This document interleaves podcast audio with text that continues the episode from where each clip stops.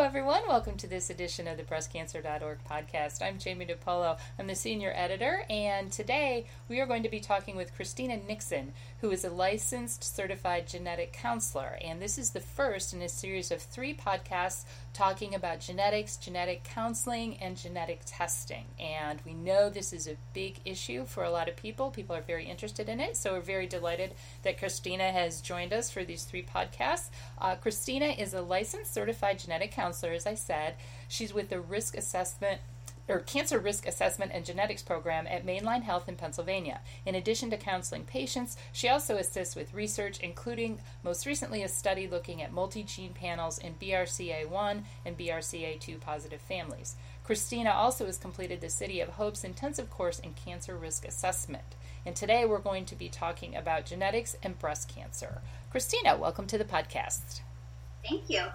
So to start with, let's let's start very basic.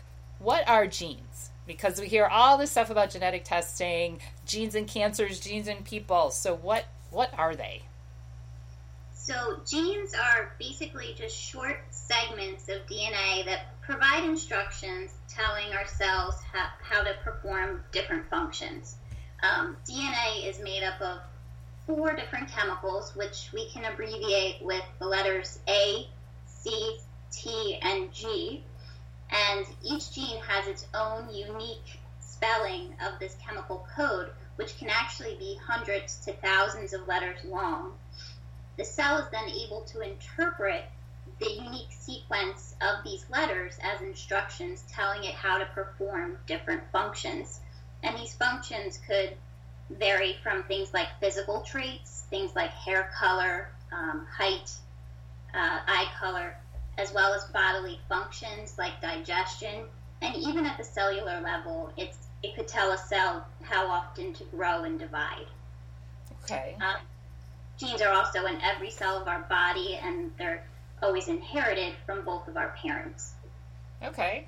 And so what makes a gene abnormal when we talk about like an abnormal B R C A one gene? And are there different types of abnormalities? Sure. Um, an abnormal gene results when there is an alteration that occurs within that chemical code or within the D N A of a gene. Um, and basically because of, of this alteration in the chemical code, it prevents the gene from not being able to interpret those instructions. And so um, it's not able to function as well, or sometimes it's not able to function at all. Um, so you could think of it like a spelling mistake in your D N A, um, and that disrupts, again, those instructions. Some types of alterations within genes are not harmful.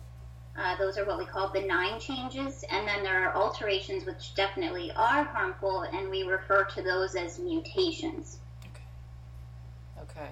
So I could have an abnormal gene, and I'd never know it because it's not causing any problems. Correct, yes. Okay, okay. And that would just be abnormal, but if I had a mutation, then that's a problem. Right, and sometimes even with disease-causing mutations, um, you may not know that you have that mutation either, just because it hasn't shown up yet. Or in some cases, you may never develop the dis- the disease. Um, sometimes it's just a predisposition where you're at higher risk of developing disease, but you necessarily don't go on to develop it. Okay. Now, do most people have some abnormal or altered genes? I mean, is that common?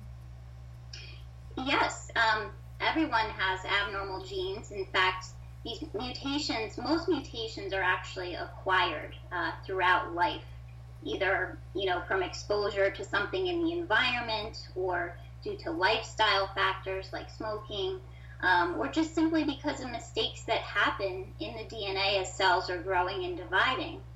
Um, there are also mutations that are inherited from one or both of our parents. Okay.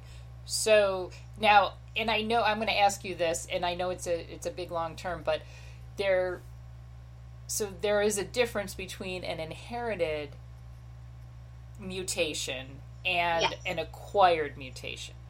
Yes. Okay. Yes. So inherited mutations um, are actually in every cell of the body uh, because they're passed down, you know, from one parent or both parents, whereas an acquired mutation usually only occurs in one cell, in one gene of one cell within the body. Okay. Are, is one or the other more harmful to a person, or are they equal, or doesn't matter? Um, you know, so for example, take cancer. Most cancer is caused by acquired mutations. Okay. So versus um, a, a small percentage of cancers are because of an inherited mutation, um, but it's actually in combination with an acquired mutation as well. So when when it's hereditary, it, it, it's a combination of inherited mutation plus acquired mutation. So it that's a, kind of a tough question to okay. answer as far as what is worse. Um, with inherited mutations, when we're talking about cancer, uh, usually the cancers will, when they happen, will happen at younger ages. Okay. Um, and sometimes a person could develop more than one type of cancer or multiple cancers throughout their life because of the inherited mutation. Okay. Now, for the, the B R C A one and the B R C A two genes, I'm, I'm going to ask you what they do, but we talk about them as being inherited mutations. Do, are they ever an acquired mutation, or is that always an inherited problem? So they can. There can also be acquired mutations in B R C A one and B R C A two. Um, so when we think about our genes, let's take B R C A one, for example. Um, we actually have two copies of every gene because one copy comes from mom, the other copy comes from dad. So with B R C A one, if a person has inherited a mutation in the B R C A one gene, it means that in all of their cells, they have one copy of the gene that they inherited with the mutation, and they have one working copy in all of their cells. So in order for a cancer to develop, at some point throughout their life, something has to happen in a single cell to that working copy of the B R C A one gene, and if a mutation occurs in that working copy, then that is when that cell is at risk to grow into a tumor. I see. Because it's okay. then lost both sets or both copies of the B R C A one gene. And normally what B R C A one does is it it's a tumor suppressor gene as well as B R C A two. Their job is to actually prevent cells from growing into tumors. Okay. Um, so when there's a mutation, that's what's increasing the risk for certain types of cancer um, because of losing that set of instructions. Okay. And then that's why, I'm assuming, that's why everybody who has a mutation in one of those genes does isn't diagnosed with cancer, because they may they may still have that one working copy that's working just fine. Correct. Okay. Okay. Um, So we know that having an abnormal B R C A one or B R C A two gene is linked to a higher risk of breast cancer in both men and women, um, as well as other types of cancer. Are there, what are these other types of cancers that are, are more common in people with these mutations? Sure. So the second uh, most second highest cancer risk in women who have a B R C A one or two mutation is ovarian cancer. Um, the ovarian cancer risk is up to forty-four percent over a lifetime in women. Um, other cancer risks that you might see do include pancreatic cancer as well as melanoma uh, in both men and women that have a B R C A mutation. Um, those risks are about seven, each about seven percent. Um, and then in men, men who have a mutation, they also can have breast cancer risk, uh, not as high, not nearly as high as what it is in women. Um, it's up to six percent over a lifetime. Uh, and also they have a prostate cancer risk of about twenty percent. Okay. Okay. Um, so if there's a history of another cancer in a woman's family, um, say pancreatic cancer, for example, um, in addition to breast cancer, are there other abnormalities that you talk about with somebody that you're counseling? Um, you know, is, is there, are there kind of, I guess I'm wondering if there are kind of suites of genes that go along with specific cancers. Yes, absolutely. So um, when we take a family history as a genetic counselor, and even with your physicians or nurses, whoever is asking about cancer family history, it's important to tell them about all of the cancer in the family, not just breast cancer. Even if breast cancer is your main concern, we still want to know about all of the cancer in the family because it really helps to guide what genes we focus on when we're talking with you about genetic testing.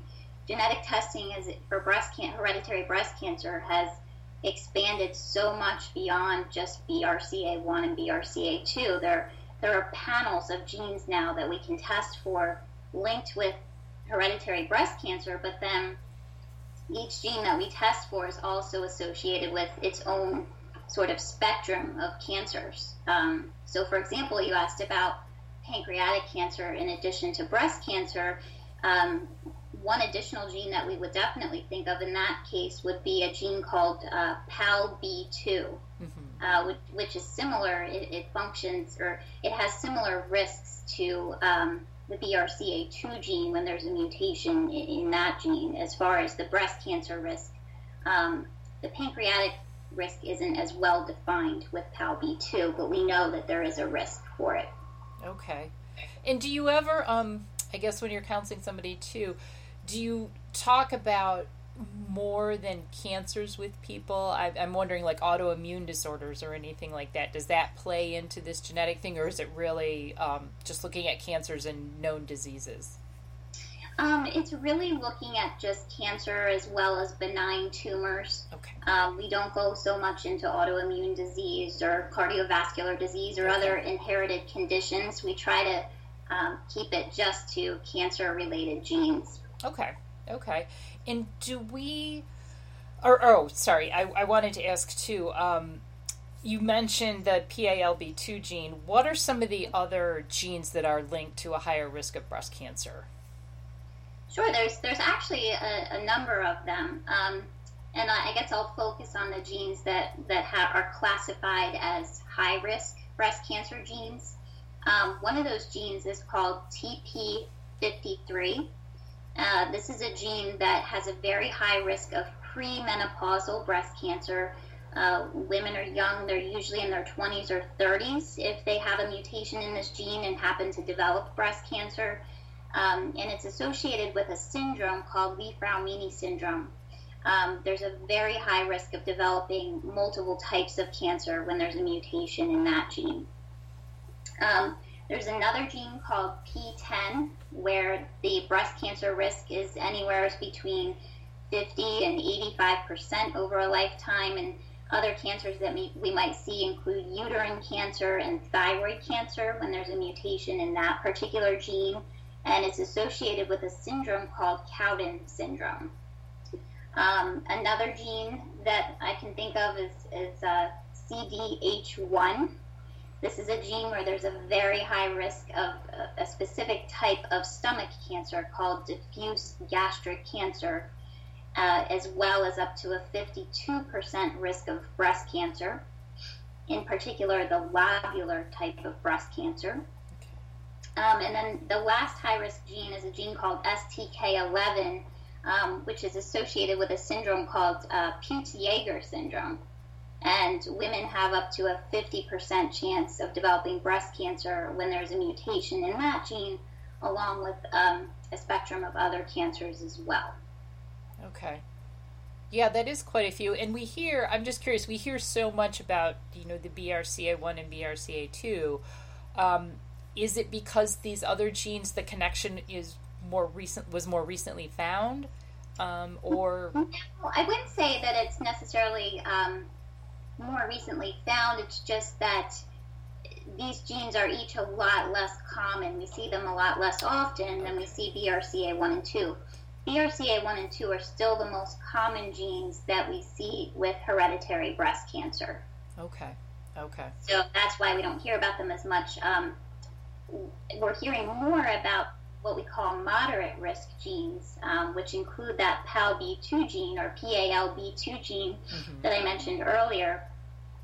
While in some families, the, the breast cancer risk does seem to be similar to families that have a B R C A two mutation as far as breast cancer risk, there are other families where that, that risk is, is seems to be lower um, when there's not as much family history, maybe closer to a thirty percent lifetime risk. Um, and there are two other genes, C H E K two and A T M, uh, where these breast cancer risks are, you know, more in the, the twenty-five to thirty percent range, um, rather than those high risks. You know, high risk is defined as between fifty and eighty percent or higher over a lifetime. Okay. Okay. Oh, that's interesting. I didn't know that it was that they were that uncommon, the, those other genes. Okay, that's good to know. Um, and we and all those can be tested for and acted upon. Is that right, or or no? That's that's right. So okay. all of all of the genes I just talked about, including the moderate risk genes, there are actual uh, actually national guidelines Um, that physicians can use to determine, you know, what type of screening uh, women may need, or even preventative surgery for the high-risk genes can be considered. So yes, there, there's definitely um, action that can be taken if a mutation is found in any of them. There are a subset of genes where they're relatively, they're very new uh, to genetic testing, and they're linked with breast cancer, but we may not be able to say at this point in time how high that breast cancer risk actually is. And so it's harder in those cases with those genes to necessarily know what to recommend at this point. So um, in some of these panels of genes uh, that we're that we're testing for, there is a, a section in, in some panels that that includes these genes where we don't know as much about, and we do have that conversation ahead of time with patients to, you know, make them aware that if they go ahead with this test, we may find a mutation in a gene that we don't know as much about at this point in time. But the hope is that over time in the future, we will have more information about those genes as well. Okay. And when somebody has a panel test, um, is the genes that are tested for in that, is it always the same, or can you kind of pick and choose depending on someone's history? So that's that's a great question. It, it really depends on the lab that we're using. Um, there are multiple labs now that are doing these gene panels, and some of the labs do allow us to customize the panel to pick only the genes that are, are appropriate, again, based on the family history, Um, as well as pick genes that a person is truly interested in learning about. You know, there may be a gene um, that a person really just does not want to know if they have a mutation in um, for various reasons. So we're able to exclude that from the panel. But then there are other labs where the panel is kind of, it's predefined. Um, you can't customize it. It's kind of an, it's an all or, or nothing event. You know, we can't pick and choose the genes, and so in, in some cases, that can be a good thing because it may actually include genes that we wouldn't necessarily think to test for, but we may incidentally pick up a gene mutation that we weren't expecting to find. Now, I say that can be a good thing um, because, you know, we may learn about cancer risk that we wouldn't have otherwise known about and can make better recommendations to a person based on that finding, but Uh, in some cases, you know, a person may not necessarily want that unexpected test result. Again, you know, if, if there's a very high risk of developing um, a stomach cancer, for example, where, where the recommendation might be to actually remove the stomach preventatively, mm. you know, that that is a gene that we do specifically point out in a lot of cases because, again, that can be extremely difficult to, to learn about, and and Um, a person may be upset that they even had that a test that included that gene if they didn't know about it ahead of time. Sure, sure. And that goes into a lot of the counseling, which is what we're going to talk about in podcast two. Um, and one more question before I, I let you go on this one. Um, do we know what percentage of women and men in the United States have an inherited mutation Um, that's linked to higher breast cancer risk? Is that, you know, has anybody been able to figure that out? So it's actually, it's a pretty low risk in the general population. Um, again, B R C A one and B R C A two are the most common genes associated with hereditary breast cancer. And in the general population, um, the, the chances of carrying a mutation in either of those genes is anywhere between one in five hundred to one in eight hundred. Okay. So it's pretty low. Um, now, there are certain ethnicities where that that rate is higher. Um, specifically, um, in individuals who are of Eastern European Jewish descent, um, also known as Ashkenazi Jewish individuals, they have a carrier rate of one in forty. So one in forty individuals will carry a mutation in B R C A one or B R C A two. So we do also take into account um, ancestry, you know, when we're taking a family history as well. Okay. Yeah, that makes sense. Are there any other groups, or is that predominantly the Ashkenazi Jew? Um, it's predominantly um, Ashkenazi Jewish individuals. There are um, some other populations where the, there are higher frequencies, um, including Icelandic populations and um, Dutch as well. Mm-hmm. Okay. Okay. Good to know. Well, Christina, thank you so much. This has been so incredibly enlightening, and I'm really excited for parts two and three of this, and thank you.